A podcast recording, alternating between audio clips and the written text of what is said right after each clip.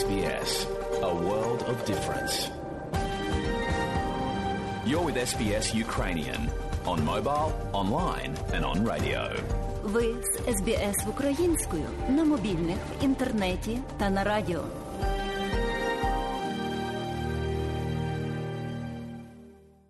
А далі, шановні друзі, у нашій україномовній радіопрограмі Вістки із рідних земель, з якими вас ознайомить сьогодні журналістка Людмила Павленко. На завершення 98-го дня війни, поки українська збірна з футболу на виїзді перемагала команду Шотландії, пройшовши з рахунком 3-1 у плей-офф кваліфікації на чемпіонат світу 2022, Росія продовжила масовані ракетні атаки по мирних об'єктах на всій території України. Відомо про влучання ракет в об'єкт транспортної інфраструктури у Львівській області. Є інформація про прильоти в низці інших регіонів. Подробиці влада обіцяє повідомити невдовзі. Та Росія має усвідомлювати Україну їй не підкорити, українців не поневолити. На цьому вже вкотре наголосив президент Володимир Зеленський. Невідворотність покарання це той принцип, якому Україна точно навчить Росію, але передусім маємо навчити її на полі бою тому, що Україна не підкорити, що наші люди не здадуться, а наші діти не стануть власністю окупантів. Сказав у щоденному зверненні Володимир Зеленський. Повний виклад звернення наприкінці матеріалу. А напередодні президент в інтерв'ю іноземним журналістам розповів про те, що на фронті щоденно гинуть від 60 до сотні захисників України. Ще півтисячі отримують поранення. За час повномасштабної війни було лише два повідомлення від президента Володимира Зеленського про втрати українських військових. 12 березня президент повідомив про 1300 загиблих захисників України. А більш ніж через місяць, 16 квітня, Зеленський заявив, що загинули близько 2,5-3 тисяч українських військовослужбовців. Міжнародний день захисту дітей відзначив світ наразі на тлі російсько-української війни. Від агресії Росії загинули 243 дитини, 446 дітей поранено. За даними ЮНІСЕФ в Україні щодня гине двоє дітей та четверо отримують поранення, здебільшого внаслідок нападів із використанням вибухової зброї. Окрім того, 3 мільйони дітей в Україні та понад 2 мільйони 200 тисяч дітей у країнах, які приймають біженців, зараз потребують гуманітарної допомоги. Майже двоє з трьох українських дітей були переміщені в результаті бойових дій. Трагічна історія родини, яка намагалася евакуюватися та сісти на потяг на вокзалі в Краматорську. 11-річний Ярослав з Донеччини фактично став опікуном для сестрички та мами, яких 8 квітня покалічила російська ракета на вокзалі в Краматорську. Тоді російські війська вдарили ракетою точка У по залізничному вокзалу Краматорська. На той час на вокзалі знаходилися щонайменше 4 тисячі людей, які чекали евакуації. Внаслідок російського обстрілу загинула 61 людина, серед яких і діти. 121 людина отримала поранення. Внаслідок тієї атаки мама Наталя втратила одну кінцівку. Їхня бабуся Тетяна загинула. Дочка Яна залишилася без обох ніг. Єдиний, хто вцілів після трагедії, син Наталі Ярослав. Того дня хлопчик пильнував речі в приміщенні вокзалу Краматорська, де сім'я чекала на евакуаційний потяг. Мама з сестричкою в якийсь момент вийшли на перон, куди і вдарила російська ракета. Нині хлопчик різко подорослішав і став головним помічником у родині. Щодня на території України Росія вчиняє близько 200-300 з воєнних злочинів. Про це заявила генеральна прокурорка України Ірина Венедиктова в Гаазі. Вона взяла участь у спільній прес-конференції з прокурором міжнародного кримінального суду Карімом Ханом. Це жорстока війна. Ми не маємо доступу до окупованих територій, але я сподіваюся, що завдяки міжнародним колегам ми зможемо досягти справедливості. Нині в Україні працюють 42 слідчих та експерти міжнародного кримінального суду. Це є найбільшою місією за кількістю персоналу, яка коли-небудь відряджалася на місця. Росія не може швидко реалізувати свої цілі, оскільки українська армія чинить сильний опір, незважаючи на перевагу Росії за кількістю особового складу, озброєння і військової техніки. Збройні сили України потужно знищують і фізично російських військових та техніку. Через програші російські військові бояться вуличних боїв, тому нищать міста повністю, щоб захоплювати їх без будь-якої соціальної інфраструктури. Про таку тактику російської армії розповіла заступник міністра оборони України Ганна Маляр. Тут треба зазначити, що є певний почерк поведінки російських військ. Приміром, вони намагаються не заходити і не починати вуличні бої, хоча в них уже в Сєвєродонецьку це відбувається, тому що у вуличних боях вони програють. Очевидно, через це вони воліють знищити місто взагалі і захоплювати просто територію без соціальної інфраструктури, тому що якщо вони починають все це залишати і воювати там, вони програють. Другий важливий момент, що росіяни не шкодують ні своїх людей, ні своєї техніки, і вони вже для того, щоб поповнити свій, скажімо, арсенал зброї бойової техніки, вони свої виробництва перевели вже в посилений режим. І в нас є інформація, що приміром заводи, які виробляють зброю, на сьогодні вже працюють там в декілька змін для того, щоб поповнити те, що вони тут фактично втрачають в бойових. Ситуація дійсно на сході і півдні неоднорідна, і тому не можна однозначно говорити, що десь щось ми тільки втрачаємо або тільки контрнаступ. Давайте говорити таким чином, що в нас є напрямки, де ворог наступає, і ми потужно чинимо опір. А є напрямки, де ми здійснюємо контрнаступ, і в нас є ну успіхи. Російська армія перегруповується та веде наступальні дії на кількох напрямках. Основні зусилля наразі на веденні наступальних дій, зокрема за допомогою авіації, Росія зосереджує на Донбасі. На Харківщині російські армійці вкотре зазнали невдач, але продовжують обстрілювати регіон зі ствольної та реактивної артилерії. На Сумщині Росія завдала ракетного авіаційного удару та гатила вогнем з артилерії, розповідає очільник Сумської обласної військової адміністрації Дмитро Живицький. Не спостерігається якихось ударних угруповань, які мали б можливість прорвати наш кордон чи спробувати зайти на територію України через кордон з на Сумщину, але все може бути. Я думаю, що там при особливому їхньому бажанні і прийнятті якихось безглуздих рішень російським військовим чи політичним керівництвом людей у них багато, техніки броні багато. Там 3-4 доби вони можуть послати ешелони і спробувати кордон, але точно їм вже легко не буде, і ніхто їх сюди не не пустить, не допустить. І, і так як було 24 числа, коли вже десь по обіді танки були в сумах. Ну цього вже точно не повториться. Бої не вщухають і на півдні країни. Збройні сили України подекуди пішли в контрнаступ. Однак, поки це не є масштабним контрнаступом, російські війська продовжують обстрілювати цивільні об'єкти, житлові будинки. Україні вдається збивати не всі ракети, які випускає Росія по українській території, бо кількість цих ракет занадто велика. Про це в інтерв'ю агентству Укрінформ розказав секретар Ради національної безпеки та оборони Олексій Данилов. За його словами, в Україні доволі потужна протиповітряна оборона однак вона просто не може встигати за тією кількістю ракет, яку випускає Росія по Україні. Станом на початок травня Росія, за словами президента Володимира Зеленського,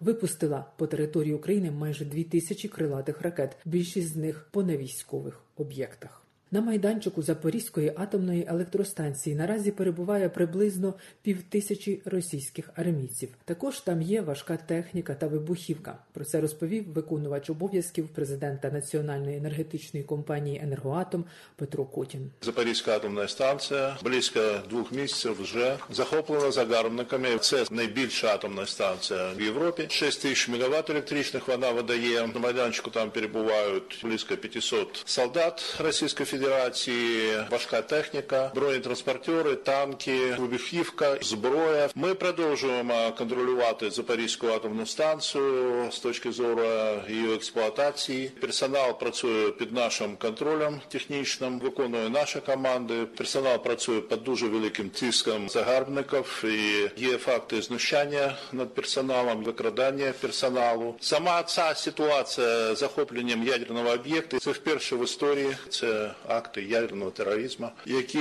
отримують свою оцінку. Верховна Рада України на 10 років запровадила санкції проти патріарха Кирила та інших діячів Російської православної церкви. Парламент проголосував за введення санкцій проти патріарха. Це рішення ще має розглянути Рада національної безпеки та оборони. Нагадаю, Гундяєв відомий своїм категоричним несприйняттям намірів вселенського патріарха Варфоломія І надати автокефалію Українській православній церкві. Також він підтримав широкомасштабне вторгнення російських військ в Україну 24 лютого. Твердив, що війну проти України Росія, мовляв, почала справедливо. Далі повний виклад щоденного звернення президента України Володимира Зеленського. Українці і українки, захисники і захисниці.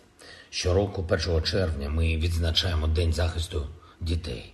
Особливий день, коли дорослі приділяють спеціальну увагу питанням прав дітей, безпеки і розвитку наших діточок. Але від 24 лютого в нашій країні змінилося все. І буквально кожен день тепер це для нас день захисту, захисту всіх наших людей, дітей, нашого майбутнього, захисту вільної країни, в якій кожна дитина зможе, коли виросте, житиме таким життям, яким вона захоче, без примусу, пригноблення. Всі бачать, що Росія несе Україні і що хоче принести в інші країни Європи. Повне презирство до окремих людей, до цілих народів. Російська держава настільки зневажає навіть своїх ж громадян, що вони і не розуміють, в чому взагалі цінність життя людини. Російські солдати вбивають і гинуть самі так, ніби вони не люди, а просто пил, пил під ногами господарів Росії. Принципи нашого життя зовсім інші. І, хоча життя із настанням воєнного часу змінилося, наші принципи залишаються незмінними. Кожна людина має значення. Ось це головне, головне, що відрізняє нас від окупантів за 98 днів вторгнення Росії внаслідок ударів, ударів окупантів постраждали 689 дітей. І це тільки ті, про кого ми знаємо. У нас поки що немає всієї інформації з території, яка зараз залишається окупованою. Але з того, що відомо на сьогодні, 446 дітей поранені, 243 дитинки загинули, ще 139 зникли безвісті. Кажуть, що людська свідомість погано сприймає великі числа. Чим більше число, тим складніше людині усвідомити, що за ним стоїть. Зруйновані родини, маленькі особистості, які навіть не встигли побачити, що таке життя. Як маленький Денис Житомирської області із села Малинівка, який загинув разом з усією родиною, коли російський літак скинув бомби на село Денису, не було двох років. Як Степан із села Нові Петрівці. Київської області йому і трьох років не було, коли російський снаряд ударив по підвір'ю, по подвір'ю будинку. Малий отримав смертельні поранення. Як Аня з Київської області, їй було 14. Вона була убита, коли російські військові обстріляли мікроавтобус на дорозі. Люди просто намагалися врятуватися. Аня була в тій машині разом з мамою і з бабусею загинули всі вони. Поліна, їй і двох років не було. Російський танк ударив по будинку Бородянці. Звичайний житловий будинок. Пряме влучення. Поліна загинула. Аріна, Миколаївська область. 5 березня отримала осколкові поранення від артилерійського обстрілу. Окупанти били по звичайному житловому сектору. Вона померла в лікарні. Зараз у червні Аріні могло би виповнитись 4 роки.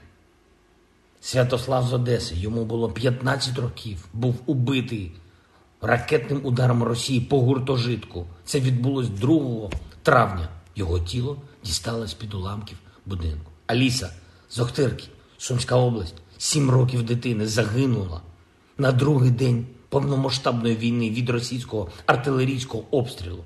Окупанти били, били просто по житлових будинках. Микита з міста Ізюм, Харківська область. Йому було три роки. В ніч на 3 березня був убитий від російського авіаудару по місту. Загалом тієї ночі загинуло дев'ятеро людей. Дві сестри Варвара і Поліна з Маріуполя.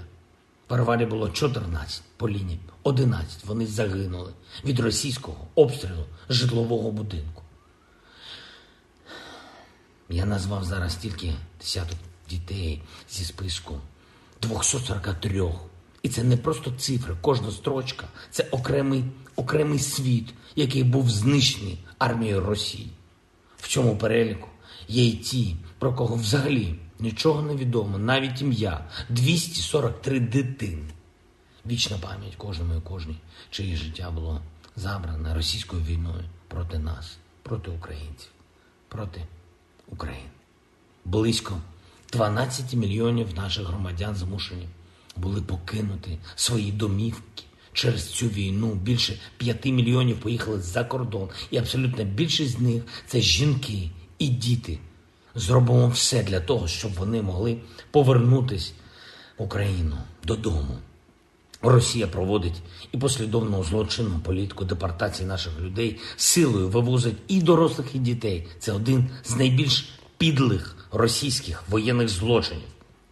Загалом зараз вивезено більше 200 тисяч українських дітей. Це і сироти з дитячих будинків, і діти з батьками, і діти розлучені зі своїми родинами. Російська держава розпорошує цих людей по всій своїй території, поселяє наших громадян, в тому числі у віддалених регіонах. Мета цієї злочинної політики не просто вкрасти людей, а зробити так, щоб депортовані забули про Україну і не могли повернутися. Але маємо знайти відповідь і на цей виклик, а також забезпечити, щоб усі, хто вбивав, катував або депортував українців, відповів за свої дії. Невідворотність покарання це той принцип, якому Україна точно навчить Росію, але передусім маємо навчити її на полі бою тому, що Україна не підкорити, що наші люди не здадуться, а наші діти не стануть власністю окупантів.